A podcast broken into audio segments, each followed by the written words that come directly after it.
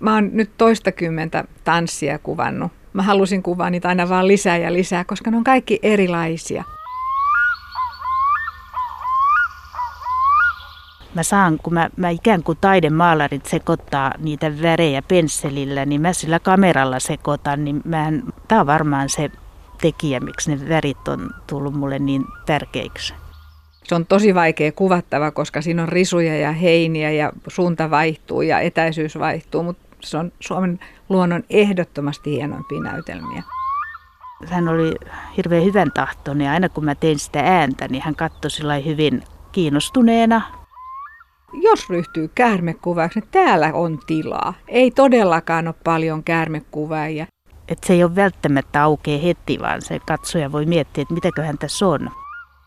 Luontokuvaajat Jaana Kotamäki ja Lisse Tarnanen ovat molemmat kuvanneet suomalaista luontoa vuosikymmenten ajan, hyvin erilaisin tyylein. Käyn juttelemassa heidän matkastaan luontokuvauksen maailmaan. Molemmilta ilmestyy nyt juuri myös uusi kirja, Jaanalta valokuvateos Luonnon siveltimellä ja Lisseltä yhdessä Jarmo Latvan kanssa kirja Kiehtovat kyyt. Jaana Kotamäen valokuvissa perhosen siivet lyövät oranssein liekein Joutsenparven liike näkyy viivoina kuvassa, hämähäkin seitit kimaltelevat ja metsä hohtaa taianomaista myyttistä hämärää. Me olemme retkellä Turun Ruissalossa, jossa Jaana Kotamäki on kuvannut suuren osan kuviaan. Tämä on mun yksi lempi luontokohteista, missä mä käyn. Mä en silleen välttämättä me tiettyä paikkaa, vaan mä, mulla on enemmänkin tapana haahuilla ja sitten mitä mä näen ja oikeastaan silmä näkee heti, että tuossa on jotain mielenkiintoista ja sitten tota, niin, sit vaan alkaa kuvailemaan, että paljon mä haen semmoisia linjoja ja muotoja ja, ja niistä sitten alan miettiä, että harvoin mä suunnittelen etukäteen niitä kohteita. Että Tämä on muuten hauskaa, kun harmaiden päivien jälkeen, kun on, on aurinko paistaa, niin hauskasti nyt näkee esimerkiksi, että miten näitä varjoja tulee tuohon noille rungoille. Joo, taiva ihanaa, että tämmöinen päivä tulikin, että niin mahtava aivan sininen taivas ja kaikki. Lähdetään tarinan alusta, eli miten sä oot kiinnostunut kuvaamaan luontoa? Joo, mä olen lähtöisin maalta, syntynyt siis maalaisympäristössä, missä oli metsä ja luonto lähellä ja kaikki lapsuuden leikit, niin metsään rakennettiin majoja ja tällaista. Ja se luontosuhde varmaan sieltä lähti liikkeelle ja toki sitten siinä jossain vaiheessa, kun lähti opiskelemaan muuta, niin se luontosuhde ei ollut ihan niin läsnä, mutta kyllä se taas aika pian palautui ja on ollut siitä saakka elämässä, että vähän aina eri tavoin. Nyt sä katsoit vähän tuommoista tota, jäätynyttä pintaa tuosta sillä silmällä. Joo, Joo, mä ajattelin, että jos ei tässä olisi toimittaja nyt riesana, niin voisi olla, että lähtisi tuohon suuntaan. Joo, tulikin tuosta mieleen aasinsiltana tämmöinen, kun siitä on aikaa parikymmentä vuotta, olisiko enemmänkin. Joo, 90-luvulla niin vanhemmat odotteli syömään ja poikkesin semmoiselle Liedon Nautelankoskelle kuvaamaan semmoista jäähilettä. Siihen hän sitten tuommoiseen kuvaustilanteeseen uppoutuu niin täysin, että, että se ajantaju hävii täysin ja sehän mikään ei ole muuttunut. Se, se katoo tänä päivänäkin kuvatessa, mutta mä kolme tuntia ainakin vähintään, niin mä kökin siinä samassa paikassa ja kuvasin sitä jäähilettä ja tuli tietysti sitten vähän sanomista, koska oli jo ruuat jäättänyt ja kaikki. Mutta se oli itse semmoinen, se oli huomattavasti vaikeampaa silloin dia-aikaan ylipäätään, koska sen kuvanhan piti onnistua heti, eikä voinut rajata jälkeen, ei voinut, niin kuin kaikki tietää, ketä on siihen aikaan filmillä tai dial kuvannut, niin yksi niistä kuvista onnistui sit niin hyvin, mä nimesin sen jäälehdeksi ja voitin sitten 2005 sillä ton Kuusamo Nature fotokilpailun luomusarjan pääpalkinnon, että se oli semmoinen hieno tunne silloin. Kuvaile vähän miltä se näyttää. Joo, siinä on virtaava vesi ja sitten siinä on se jäinen, vähän just tulee tämmöinen jäähilekuvio. Ja mm, siinä, vähän niin kuin tässä meidän edessä nyt. Joo, joo ja sitten jos sitä tarkkaan katsoo, niin siinä on ihan selvästi niin kuin lintu, linnun ääriviivat. Ymmärsikö sun vanhemmat sen tota, niin tämän kuvaushomman? No ei ne tietysti silloin, aikakin oli niin toinen, niin ei ne välttämättä, ehkä ne nyt olisi muuten voinut ymmärtää, mutta silloin oli niin vähän, varsinkin tytöt, naiset kuvas, en tiennyt itseni lisäksi ketään muuta, niin tota, tietysti se herätti heissä ihmetystä, että mikä, mikä siinä luonnon kuvaamisessa nyt on niin kiinnostavaa. To, toki sitten jälkeen he ymmärsi sen, mutta ei ehkä ihan silloin alkuun. Niin sulle ei ollut naisluontokuvaaja esimerkkejä. Olisiko se tarvinnut? En. Mä oon ollut aina oman tien kulkija. En, en tarvinnut. Sitten mä olin kymmenen vuotta jo luontoa kuvannut, niin piti hakeutua tuohon Suomen luonnonvalokuvaan ja ajattelin, että no se olisi mulle hyvä, hyvä yhdistys liittyä ja sinne hakemuksella haettiin ja oli hieno tunne, kun sitten valittiin 90-luvun lopulla ja menin siinä sitten 90-luvun lopun 2000-luvun taitteessa ensimmäiselle luonnonvalokuvaajien järjestämille talvipäiville. Meitä oli ehkä kolme naista maksimissaan ja siellä oli paristaa miestä. Niin olihan se aika jännä kokemus. Mm. Niin sä oot nähnyt tämän muutoksen myöskin, että alalle on tullut enemmän naisia. Joo, ja sehän on tosi hienoa, että on näin tapahtunut. Et pikkuhiljaahan se on niinku muuttunut ja tänä päivänä mielestäni noissa tapahtumissakin niin käy varmaan lähestulkoon yhtä paljon miehiä naisia. Ja kaikki on niinku kuvaajia, ettei enää eritellä, että onko mies vai naisluontokuvaaja. Ainakin mm. pitäisi olla näin, mutta vieläkin kuulee, että naisluontokuvaajat ja sitten taas luontokuvaajat, kun puhutaan miehistä. Täällä on tosiaan hieno aurinkoinen iltapäivä ja kävellään täällä mäntyjen ja tammien ja sammalaisen maan keskellä kohti tuota metsäkirkkoa, joka täällä myöskin on. Miten sun oma kuvaaminen, onko se tota muuttunut? Tietenkin se on muuttunut. Mutta osaako sanoa että miten se on muuttunut? Nimenomaan tuo luontokuvaushan on muuttunut todella paljon. Että kyllä sitä aluksi otti pitkään tällaista, enemmän sellaista dokumentaarista luontokuvaa. Oli tärkeää löytää uusia lajeja. Mulla oli joskus tämmöinen näyttely kuin Taika, pohjoinen avometsävöykö, mihin mä keräsin eri pohjoisen lajeja tai tämmöisiä taikan lajeja.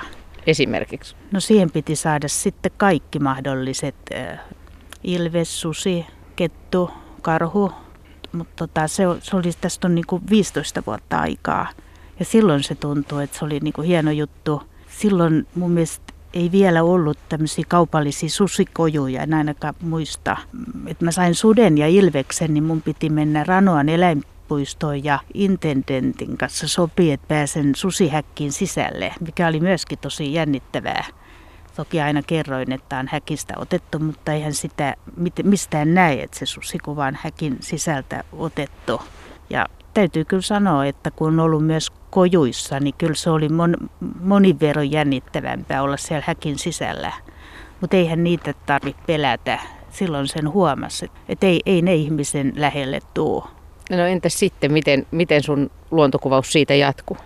Joo, käänne varmaan tapahtuu 2010-luvulla. Mä olin tuolla Tuusulajärven rannalla Onnela-nimisessä tämmöisessä kulttuurikeskus, mikä hän on, mutta siellä on erilaisia tällaisia taideprokkiksia ja mä olin, osallistuin tämmöiseen sai itsensä kehittämiskurssiin ja siellä sitten siinä ihanassa ympäristössä niin mä jotenkin löysin tämän kuvaustyylin, mikä mulla on nyt vienyt niin kuin ihan mennessään. Eli mä tykkään ottaa semmoista vähän maalauksellisempaa luontokuvaa, missä niin kuin ei niinkään, se ei ole se dokumentointi tärkeintä, vaan se semmoinen niin tunteen ja tunnelmien välittäminen, että se on tullut niin kuin kaikista tärkeimmäksi.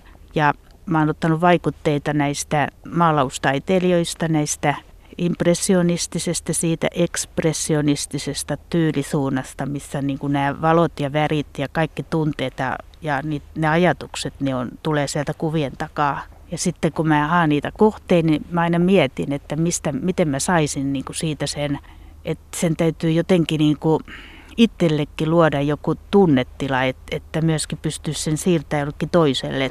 Sitten mä oon huomannut, että kun mulla on rinnakkain, niin mä saatan ottaa tietystä, jos mä nyt ottaisin vaikka tästä, tästä mäntymetsästä, niin ottaisin jonkun kuvan, niin kyllä mä saatan ottaa ihan perinteisen ensin, mutta jos mä sitten vertaan siihen, missä mulla on se pieni liike ja jotain muuta, niin kyllä mä lähestulkoon mielyn itse enemmän siihen, missä on se pieni liike. Mä otan pohjalle ensin semmoisen tarkan kuvan ja sitten mä vasta kuulla päällä teen semmoista harkittua kameran liikuttelua, että tavallaan se hämää silmää, että onko tämä nyt tarkka vai ei ja enemmän muistuttaa ehkä sitä maalausta, mikä mun tavoite on. Mä haluan oikeastaan, että se katsoja voi myöskin, että se ei ole välttämättä aukea heti, vaan se katsoja voi miettiä, että mitäköhän tässä on. Et monesti huomaa, että tuttukin maisema muuttuu ihan täysin. Et, et mä en aina itsekään välillä muista, että mistäköhän joku tietty kuva on otettu. Ja näissä on ehkä erilainen jännitys, ihan kuin palaisi johonkin dia-aikaa, että ihan tiedä, mitä sieltä kamerasta tulee, kun nämä mun kuvat syntyy suoraan kamerasta. Et mä haluan, että se kuva syntyy sillä hetkellä. Ja se on vähän kuin palaisi sinne juurilleen. Sekin mua viehättää. Jotkut saattaa luulla, että tuommoinen kun lähtee vähän kameraa liikuttelemaan, että niitä kuvia tulee helposti, mutta, se on ihan päinvastoin, että dokumentaarista kuvaa on helpompi saada niin onnistumaan. Että tuhannesta kuvasta niin sitä on iloinen, kun löytyy yksi onnistunut, että, että on, saattaa olla todella vaikeaa. Että se epäonnistuminen niin on prosentuaalisesti niin paljon suurempaa. Sä oot myös kuvannut eläimiä niin, että sä oot halunnut tallentaa sen liikkeen tai jopa, että se liike on pääosassa, niin kuin vaikka keisarin viitassa tai joutsenissa, jotka lentää, joissa, joissa se kuva tallentaa nimenomaan sen niiden liikkumisen. Joo, sitten sehän on vähän, että nälkä kasvaa syödessä, niin kuin sanotaan, niin ensin kuvasin pitkään monta vuotta maisemaa, mutta sitten aloin niin kuin yhtäkkiä laajentaa, että tuli perhoset liikkeessä ja linnut ja nyt on tullut nisäkkäät ja ja sitten on kasvit ja voi sanoa, että vähän kaikkea, niin, niin se on niin kuin siinä laajentunut. Ehkä näistä kaikista niin haasteellisimmaksi on, mä oon niin kuin huomannut, että on nämä perhoset. No kerro vähän konkreettisesti sun perhoskuvauksesta, vaikka tästä keisariviitasta, että miten se sit, mihin sä asetuit ja miten sä päättelit, että mihin se sitten tulee ja mihin se lähtee ja näin. Mä olen kuvannut, mulla on, mulla on sinänsä hyvä perhospaikka omasta takaa, kun mulla on Kemiössä semmoinen oma kesäpaikka, missä mä niitä, tai mulla on hyvä, hyvä paikka siinä kuvata, kun se maisema on tuttu ja mä tiedän valonsuunnat ja kaikki, että mikä on niin kuin hyvä. Mun ehkä onnistuneen kuva keisarin viitasta nimeltään Pyrähdys, niin on syntynyt sille, että siinä sattumoisin oli tummaa kuusta takana ja sitten tota, siinä yhtäkkiä, kun mä odotin sitä siinä kasville, yleensähän nehän nyt voi lähteä ihan mihin suuntaan vaan.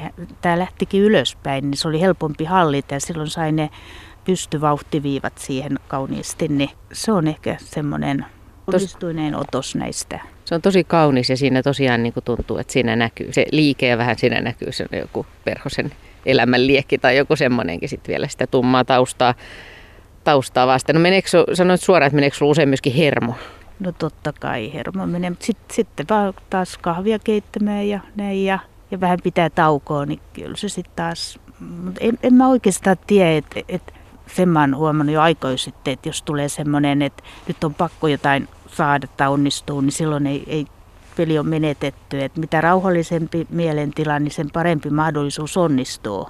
Et sitten vaan vaikka lopettaa ja jatkaa seuraavana päivänä, että on tietenkin päiviä, että vaan huomaa, että ei, ei tule mistään mitään, niin silloin ei kannata edes yrittää. Ja yllättävä sattumakin voi puuttua peliin, niin kuin, kun mä lueskelin sitä sun luontokuvalehden kolumnia, missä ystävällinen kojun omistaja emäntä tuli tuomaan sämpylöitä, just kun olisi ollut tilanne päällä. Eikä voinut tietenkään arvata, että, että tämä nyt oli vähän niin kuin väärä tilanne. Joo, se oli kyllä uskomaton tilanne. Että tota, Mitä sä olit siellä kojussa odottamassa? Mä olin tota, niin, kanahaukkaa. Mulla tarjoutui tämmöinen tilaisuus päästä tota, niin, tämän erään pariskunnan. Heillä oli tämmöinen kanahaukkkoju. Tämä isäntä piti sitä ja menin sinne sitten hyvissä ajoin kökkimään, niin kuin asia kuuluu. Ja tämä, tämä isäntä saattoi mut sinne kojulle. Mutta hän sanoi, että hän lähtee tota, niin jonnekin asioille, että sä oot kaikessa rauhassa. Ja hän sitten, kun alkaa hämärtyä, niin hän tulee hakemaan mut sieltä pois. Taavellahan päivä on lyhyt, mutta joka tapauksessa mä sitten pari tuntia oli jo kökkinyt ja kuulin, kun korpien äänet ja kaikki ja kuulin, että se kana haukkaa siinä lähellä, tunnistin tämän äänen ja olin, oli todella sydänhakka, sanoi nyt, nyt jotain tapahtuu. Ja tapahtuikin, mutta jotain ihan muuta.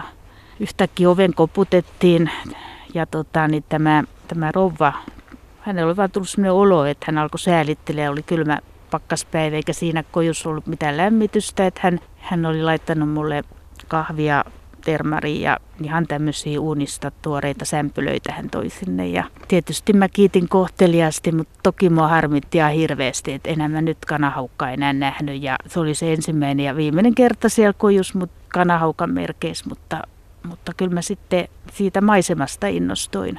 Niin toi on myös, mitä ei ehkä moni heti tajua, että suomalaisessa luonnossa pitää niin kuin pitäisi olla paljon paikallaan ja ihan hiljaa, että asioita tapahtuu.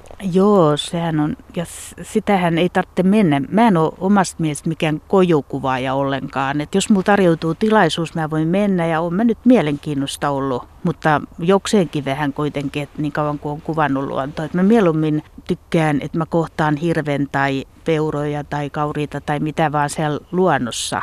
Se on mulle mielekkäämpää itselle. Nämä on makuasioita, mutta mutta mut näinkin voi päästä lähelle. Mä olen päässyt hirveä kuvaamaan lähimmillään 10 metrin päästä niin, että mä vietin yhden illan tämmöisen hirviuroks, nuoren hirviuroksen kanssa, niin pari tuntia olin siinä lähettyvillä. Ja se, oli, se on mun elämäni ehkä hienoin luontokokemus. No kerro vähän siitä. Joo, se oli semmoinen, tästä on, voi että aika menee. Mä nyt heitän lonkaan, että oli joskus vuonna 2012, no, no kuitenkin tämäkin oli siellä tuolla Kemion saaressa. Mä olin semmoisia sinisiipiperhosia kuvaamassa tämmöisellä metsäisen tien varressa, niin siinä oli näitä kanervikkoja ja niitä oli siinä kauheasti.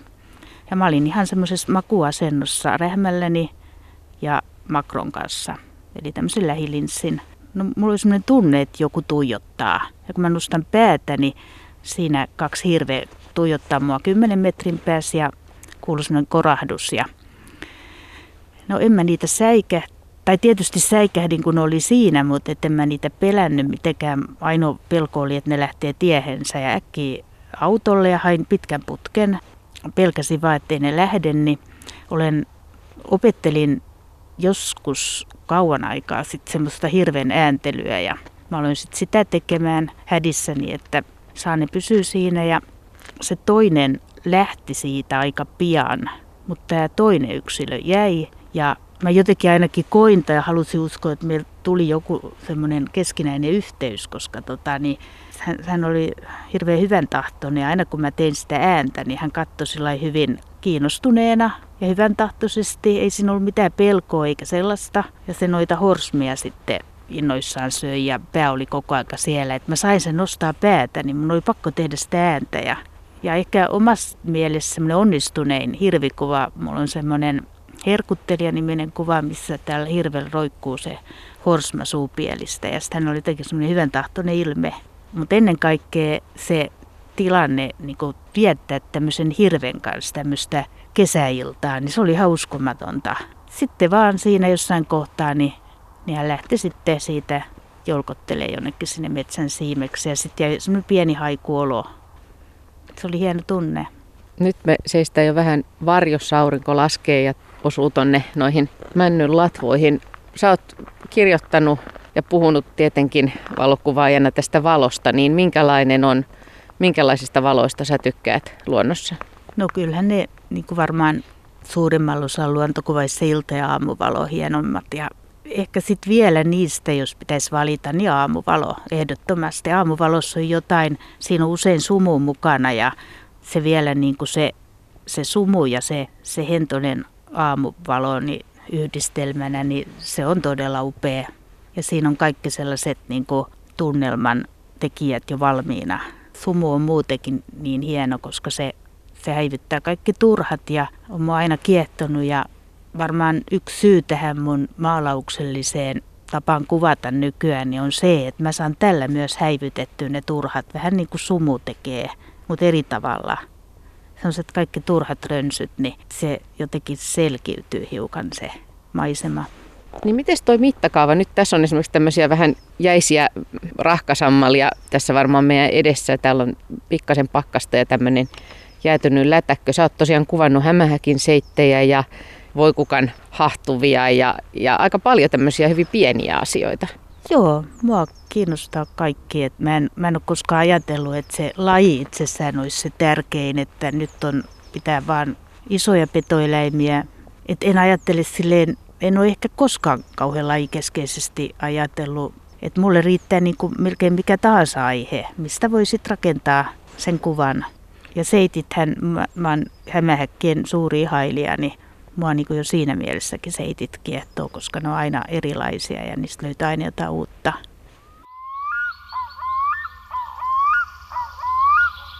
Valokuvataiteilija Jaana Kotamäen kanssa retkeilin aurinkoisessa Turussa. Sen jälkeen oli taas edessä harmaita, sateisia päiviä pääkaupunkiseudulla. Siis ei todellakaan mikään käärmessää, kun tapaamme käärmekuvaaja Lisse Tarnasen kanssa ja juttelemme siitä, miten hän innostui luontokuvauksen pariin ja käärmekuvauksen. Taltioimaan tilanteita, joita aika harvoin pääsee näkemään, saatika kuvaamaan. Kuten vaikka kuollutta näyttelevää rantakäärmettä kangaskäärmeitä piilottelemassa kallioilla tai kolmen kyyn tanssia. Luontokuva- ja luontoharrastaja Lisse Tarnanen, ootko sä, ootko sä itse ollut käärmeistä kiinnostunut pienenä? Muahan on peloteltu niin kuin kaikkia lapsia. Et mä luulin, että ne on kivitalon kokoisia. Sitten kun mä näin ensimmäisen, häh, ei paljon matoa suurempi. Mua oli huijattu. Ja kyllähän mä niin kuin varmaan aristelin niitä aika pitkään. Että kyllä se, niin kuin se kasvatuksen jälki näkyy ja sitten kun niitä ei ollut paljon tavannut. Mutta kyllähän se siitä sitten niin kuin vähitellen valkeni, että hei ne on ihan tavallisia eläimiä. No miten tämä luontokuvaaminen ja käärmeiden kuvaaminen lähti käyntiin? No tässä on niin kuin aika monta vaihetta, että varmaan niin kuin aina elämässä yksi seikka johtaa toiseen ja sitten se kolmanteen ja sattumallakin on paljon vaikutusta. Mä kuulun sellaiseen pieneen pääkaupunkiseutulaiseen kamerakerhon kuin luontokamerat. Ja meillä oli vuosia vuosia sitten vierailevana tähtenä Jore Puusa, joka kävi kertomassa meille kuvaamisesta. Ja hän aloitti sen lupaavasti astuessaan sisään. Luontokuvaus on syvältä. Siinä me kaikki sitten katsottiin, että jaa. Ja jokainen oli tuonut omasta mielestään parhaita luontokuvia, jotka sitten arvosteltiin siellä. Ja kaikki saivat hyvin tylyn tuomion. Näistä ei kyllä nyt ole mihinkään. Näistä puuttuu se jokin – no mikä, no vaikka käsi. Ja tästähän tuli sitten meille tämmöinen inside joke, että hei, sulla ei ole kättä tuossa kuvassa. Mutta sitten kun se jatkui se, niin mä rupesin niinku rassaamaan se, että hetkinen, miksei saisi kuvata vaikka sinikelloja, jos ne on esteettisiä, ne on kauniita, niistä saa nättiä kuvia, ne tuo mulle hyvän mielen. Ja sitten hän jatkoi siitä vielä, että teillä on käsissäne ihan älyttömän voimakas keino – luontokuvat, valokuvat, tehkää nyt taivaan tähden niillä jotain järkevää. Ja tämä jotenkin jäi kyllä sitten itämään, vaikkei heti ottanut tullakseen idulle. Mähän kuvasin kaikkea, mikä liikkuu ja mikä ei liikkunut. Ja kun kulkin luonnossa, niin näki sitten kaikenlaisia sattumia. Mä olin esimerkiksi mun kaverini kanssa niin Porkkalan kärjessä kaunina kesäpäivänä. Siellä oli paljon muitakin ihmisiä, koska oli tosi nätti päivä ja aurinkopaisto ja aallot liplatti ja kaikki oli hienoa. Sitten yhtäkkiä kuuluu sieltä huuto, käärme! Ihmiset nousi niin kuin, joka nyppylän takaa nousi päitä ja hirvet, käärme, missä? Mä en ole koskaan nähnyt. Onko se pelottava? Mitä sille pitää tehdä? Täytyykö se tappaa, tappaa, tappaa, huus kalliot vastaan? Mä hetkinen, mä katselin vaan tilannetta sitten tulee semmoinen nuori salskea uros ottaa ison kiven ja lähtee pelastamaan niemen asukkaita tai vierailijoita. Sitten oli pakko mennä väliin. Mä sanoin, nyt lasket sen kiven just pois, että mä tuun katsoa mikä se on. Pieni rantakäärme teini. Sitten mä huusin sille, että tämä on rantakäärme, tämä on ihan vaaraton. Sillä on edes kunnon hampaita. No, rauha laskeutui niemelle taas. Sitten mä rupesin miettimään, että hittolainen, että enhän mä aina voi olla paikalla pelastamassa näitä ihan turhalta vihanpidolta, että nyt täytyy tehdä jotakin. Ja sitten siitä niin kuin tavallaan lähti se, että tarttisi tehdä jotakin. Ja sitten me mun kollegani Jarmo Latan kanssa niin ruvettiin ihan systema- vielä niin kuin systemaattisemman kuvaamaan näitä. Ja loppujen lopuksi meillä oli aika hirveä kuva kasa, jossa oli kaikki Suomen sammakkoeläimet ja mateliat. Ja sitten tuli semmoinen ajatus, että hei, tehdäänkin näistä näyttelyjä, laitetaan siihen sitten niin kuvateksti, että olkoon se meidän käsi siinä kuvassa. Ja niinhän me tehtiin ja se näyttely kiersi varmaan yli 20 paikassa. Mutta sittenhän siinä kävi tietysti niin, että kun me oltiin oltu niin innokkaita siinä kuvaamisessa, niin meillä oli vino-pino-kuvia, jotka oli tavallaan turhan panttina, joilla me ei tehty mitään. Tehtäisikö kirja? No joo, tehtiin kirja, Suomen käärmeet ja liskot. Ja siitä sitten poiki taas, että ruvettiin pitämään tämmöisiä matelia-iltoja, joissa ihmiset sai kysyä meiltä. Meillä on varmaan nyt ollut yli 40 matelia-iltaa ja yli 40 valokuvanäyttelyä eri puolilla Suomea.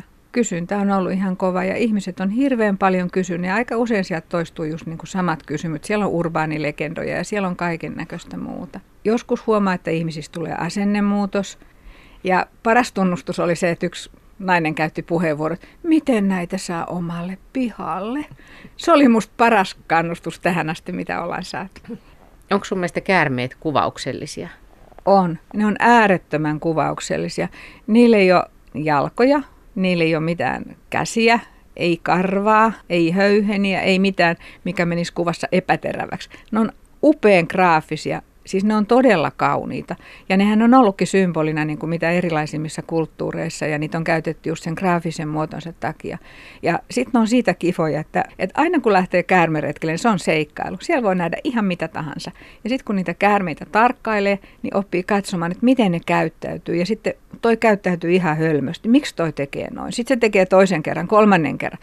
Hitsiläinen, tuossa täytyy olla jotain. Ja se ilo, kun sä käsität, a nyt mä tiedän, miksi se tekee noin. Ja tätä ei opi mistään kirjoista, koska se ei lue missään. Kerro jotain esimerkkejä, mitä sä oot oppinut käärmeitä katselemalla. No esimerkiksi sellainen, että kun rantakäärmeet kalastaa, niin on kauhean kiva kuvata, kun ne tuo sen kalamaihin. Ja sitten hei, ne hylkää sen siihen. Ne voi vähän olla sen vieressä ja vähän haistella. Sitten ne ottaa, puree sitä, sitten ne nielee sen. Sitten ne yhtäkkiä, niin mä luulin, että ne on jo syönyt, niin sitten ne pullauttaa sen takaisin. Sen jo kiertaalleen niellyn kalan. Mutta mikä ihme tässä on? Että nehän on ihan höhliä. Kunnes eräänä päivänä valkin. Hei, nehän tekee reikiä siihen kalan nahkaan. Nehän saa sen duvernoin rauhasen eritteen, menee siitä reijästä sen eläimen sisään ja lamaa sen ja edistää ruoansulatusta samalla. Ihan fiksu juttu ja pläkki selvä, kun sen ymmärsi. No entä joku muu vielä? No sitten aina puhutaan esimerkiksi siitä, että käärmeet luo nahkansa ja sitä on kauhean vaikea päästä näkemään, koska se on niin äkillinen toimenpide ja usein se sattuu, sit tapahtuu jossain semmoisessa, minne ei näe kiven kolossa tai risukossa tai muuta, niin sitten satuin kangaskäärmettä katsomaan ja se käyttäytyi aivan, aivan omituisesti. Se oli semmoisessa risujen keppien alla ja sitten se hankas päätään edestakaisin leukaansa siihen maahan. Tik tak, tik tak. Sitten sivulle sama. Tik tak, tik tak. Mitä se tekee? Kunnes mä tajusin, joo, sehän yrittää irrottaa sen nahan sieltä leuan alta. Ja nyt mä tiedän just tasan tarkkaan, miten se käärmeen nahka lähtee irti. Se irrotetaan sieltä leuasta hankaamalla sitä tiiviisti jotain terävää kohtaan. Kun sä kuvaat, vaikka nyt kuvasit tätä kangaskäärmettä, niin missä sä itse oot? Onko se jotenkin naamioituneena tai jonkun verkon alla tai jotain? En todellakaan, että käärmeitä varten ei tarvi ja jalustat on ihan turhia. Siis pitää vaan tietyn matkan päästä tarkkailla niitä, liikkua hitaasti, varo ettei varjomme käärmeen yli.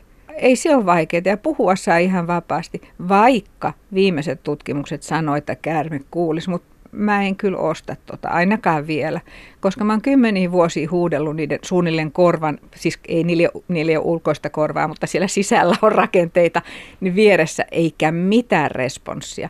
Mutta jos nopeasti liikähdit, niin sinne meni. Niin sä oot kuvannut rantakäärmeitä, kyitä, kangaskäärmeitä. Miten erilaisia nämä käärmeet on kuvattavina? Ne on ihan erilaisia. Rantakäärmeillä on tarkka näkö, ja se on tosi nopea ja se on ehkä arin näistä, että se lähtee helpoimmin menemään. Toisaalta rantakärmeitä on nyt rannikolla aika paljon, että niitä on aika helppo kuvata. Sitten kyyt on selvästi rohkeampia kuin nämä, mutta siinäkin on yksilöiden välisiä eroja. Ja sitten niillähän on taas sitten todella mukavia erilaisia värimuotoja, vaikka minkä värisiä. Ja sitten tässä on niin kuin sekin jännä, että ihminen aina tulkkaa näitä eläimiä niin kuin ihmisyyden kautta. Kangaskäärmeestä on aina sanottu, että se on niin rohkea, se ei pelkää ihmistä. No joo, voi sen noinkin nähdä. Mutta mä sanoisin kyllä, että se luottaa niin paljon suojaväriinsä, se on hidas, sen ei kannata riskeerata lähtemällä liikkeelle. Se käyttäytyy ihan niin kuin vaistojensa varaisesti fiksusti. Kuvaile joku semmoinen käärmekuva, sun kuva, joka on sun mielestä oikein onnistunut. Mitä onnistuneessa käärmekuvassa on?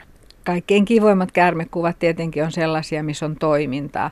Toinen vaihtoehto on, että se käärme on itsessään jollain tavalla poikkeuksellisen kiinnostava tai sitten tekee jotain semmoista niin kuin harvinaista. Tai sitten yksinkertaisesti vain sattuu valot ja tausta kohdalleen, mutta se on käärmekuvauksessa aika hankalaa, koska ne on kuvattava siellä, missä ne on. Niitä ei voi ruokkia, ei voi niin kuin mennä mihinkään piiloon ja odottaa ihan turhaa. Se vaan kävelet ja haet niitä. Niin ja semmoiset ihanat aamuusvalotkin, niin niitäkään ei niin käärmekuvauksessa välttämättä voi hyödyntää.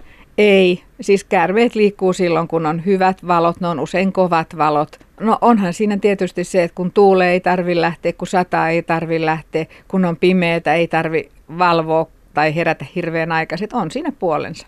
Niin, mutta joku hieno käärmekuva esimerkiksi. Mikä on sitten vaikka semmoinen hieno hetki, jonka olet saanut talteen?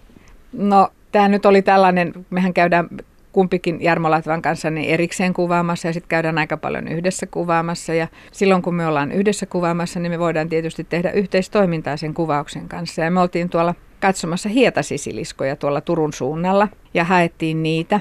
Ja sitten mä näin, että sitten meni rantakäärme sen kiven vierestä, missä oli se hietasisilisko. Ja kun mä just ajattelin, että mä kiekasen Jarmolle, että täällä on, niin mä kattelin, niin siinä olikin ihan pieni kyynpoikainen. Se oli varhainen kevät, että se oli varmaan just herännyt horroksesta. Siinä takana se näytti ihan kastemadot, se oli niin pieni. No sitten me sitä ruvettiin kuvaamaan ja mietit, että miten ihmeessä me saataisiin sille mittakaava. Että ei kukaan, jos me otetaan tuosta kuvan, niin ei kukaan taju kuin pieni se on. Ja onneksi Jarmolla oli 20 senttinen taskussa. Laitettiin se sen käärmeen viereen ja siitä tuli kyllä meidän yksi soksee. Ne on todella siis, mäkin joskus näissä, joka on ihan vähän niin kuin se lyijykynän pätkän kokoinen. Se on lyijykynän pätkän kokoinen, että kun se on kerällä, niin se on suunnilleen, noin suunnilleen 20 senttisen kokoinen, niin voitte kuvitella, kuin pieni se on. Ja se on kuitenkin ihan oikein käärmeen näköinen. Vähän pää on isompi niin kuin ihmisvauvoillakin, mutta muuten. Niin nyt eletään maaliskuun alkupuolta ja käärmeiden kevät on kohta puoleen alkamassa, eikö niin? Tota, mä en oikein tiedä. Tämä on musta ollut ihan hurja talvi. On ollut niin lämmintä, on ollut niin märkää. Ja nyt esimerkiksi kävin katsomassa yhtä talvehtimispaikkaa, joka on kohtuullisen lähellä rantaa, niin se on ihan veden vallassa. Siinä lainehtii vesi päällä. Ja mulla on semmoinen pieni pelko, että niille kaikille on käynyt huonosti. Eihän mä varma voi olla, että monta suuaukkoa siellä ja miten pitkään ne käytävät menee. Mä tiedän vain tämän yhden suuaukon, mutta siitä huolimatta tuntuu pelottavalta. Ja moni muukin paikka, että kun vettä tulee tarpeeksi, niin se valumavesi hakee uusia uomia ja se voi mennä ihan mihin vaan. Ja toinen on se, että onko se horros edes ollut tarpeeksi syvää, kun ollut näin lämmintä. Ei hyvä. Eli tulevat viikot ja kuukaudet onkin siinä mielessä aika jännittäviä, että sitten riippuen nyt minkä, miten keväiseksi sää tästä muuttuu, niin sitten nähtäväksi jää, että, että miten moni näistä perinteisistä koloista, niin miten monet asukkaat sieltä sitten keväällä ulos tulee. Se on ihan totta, että niin kuin yleensä kun näkee sen ensimmäisen kyyn tai kuulee, että jossain on kevään ensimmäinen kyyn, niin on että aiku kiva, että nyt taas pääsee niitä tarkkailemaan. Mutta Jarmohan löysi nyt tästä helmikuun 18. päivä kyyn, joka oli tullut jo ulos hortoilemaan. Ja silloin ei kyllä riemu ollenkaan ollut mielessä, vaan harmitus, että voi itku toisit pysynyt siellä vielä vähän aikaa. Jos nyt käydään läpi vähän sitä, että miten, mitä kyiden kevääseen ja kärme, rantakärmeiden kevääseen kuuluu, niin ja sitä kautta myöskin tietenkin käärmekuvaajien kevääseen, niin mistä se kevät alkaa sitten yleensä ja mitä sitten tapahtuu? No se kevät alkaa yleensä, se alkaa kyistä, koska kyyt tulee ensimmäisenä ja kyyherrat tulee ensimmäisenä. Käydään katsomassa, että onko ne talvikolojensa luona jo paistattelemassa ja sitten niitä seuraalleen, kun ne on siinä. Se on aika hauskan näköistä, ne on välillä tiiviissä nipussa ja välillä ne levittää kylkilunsa ja ihan maton näköisiä, me sanotaan, että ne levyttää. Tai sitten on hyvin tiukolle kiepillä – niiden siittiöiden kehitys on alkanut jo silloin edellisen vuoden syksyllä ja nyt pitää sitten saada se siittiö toimintakuntoon, jolloin ne joutuu paistattelemaan paljon, koska lämpö on ainoa, joka ne siittiöt kypsyttää liikkuviksi. Ja sen jälkeen, kun ne on siinä aikansa ollut, niin tulee myös nahanvaihdon aika. Eli sen vanhan nahan ja uuden nahan väliin kehittyy nestettä, joka saa myös sen käärmeen silmät näyttämään sinisiltä. Ja silloin kun ne silmät rupeaa sinertää, niin sitten tietää, että siinä on runsaan viikon parin päästä tulee se nahan vaihto. Ja sehän on aika upean näköinen se käärme, kun sieltä tulee, koska sen värit on kirkkaat ja varsinkin kyyherroilla, niin ne on ihan semmoisia vaalean sinertäviä sähköitä. Tästähän on vanha niin kuin myyttikin se, että käärme on ikuinen, sillä on ikuinen elämä, kun se aina syntyy uudestaan, kun se näyttää siltä. Niin, että ne on komeimmillaan myös kisoidinta varten. Ehdottomasti. Kuka nyt, kyllähän meilläkin hää, häämenoihin laitetaan kunnon kuteet päälle. No mitä sitten tapahtuu? No sitten tapahtuu niin, että rouvat, jotka on herännyt pari viikkoa myöhemmin, niin nehän ei lisäänny joka vuosi, vaan pitävät niitä taukoja. Ehkä etelässä suotuisissa olosuhteissa joka toinen vuosi, mutta sitten usein, usein vähän harvemmin. Niin ne jättää kulkiessaan tämmöisen ihanan feromonituoksupolun, ja asettuu kaikessa rauhassa odottamaan johonkin. Ja jos lähistöllä on yksikin koiras, niin ei tarvi kauaa odottaa. Ne koiraat kulkee siellä maastossa, kieli käy hirveästi ja ne hakee niitä feromonipolkuja. Ja sitten kun ne saapuu rouvan luo, niin ne on tosi herrasmiehiä. Ensin tutustutaan, sitten hyväillään ja hyväillään. Ja rouva makaa siinä raukeana ja ottaa ihanat hyväilyt vastaan. Ja se jatku, jatkuu ja jatkuu, mutta siinä on se huono puoli, että sitten voi tulla kilpailija paikalle. Ja siitähän lähdetään. Siis niillä on semmoinen ikuinen rituaali, joka on ollut varmaan aikojen alusta. Noustaan pystyyn ja sitten katsotaan, kumpi tässä ottaa tämän her- herruuden koko alueelta. Ja ideana on se, että purra ei saa. Siis on hyvin rauhallista toimintaa siinä mielessä, että ei vahingoiteta toista. Mutta ne, ne läimii toisiaan vartalolla niin kuin kirahvit. Ja varmasti sattuu, mutta ei mitään pahempaa satu. Ja tämä tanssi voi kestää joskus, mä oon vajaa 15 minuuttia on pisin, minkä mä oon nähnyt.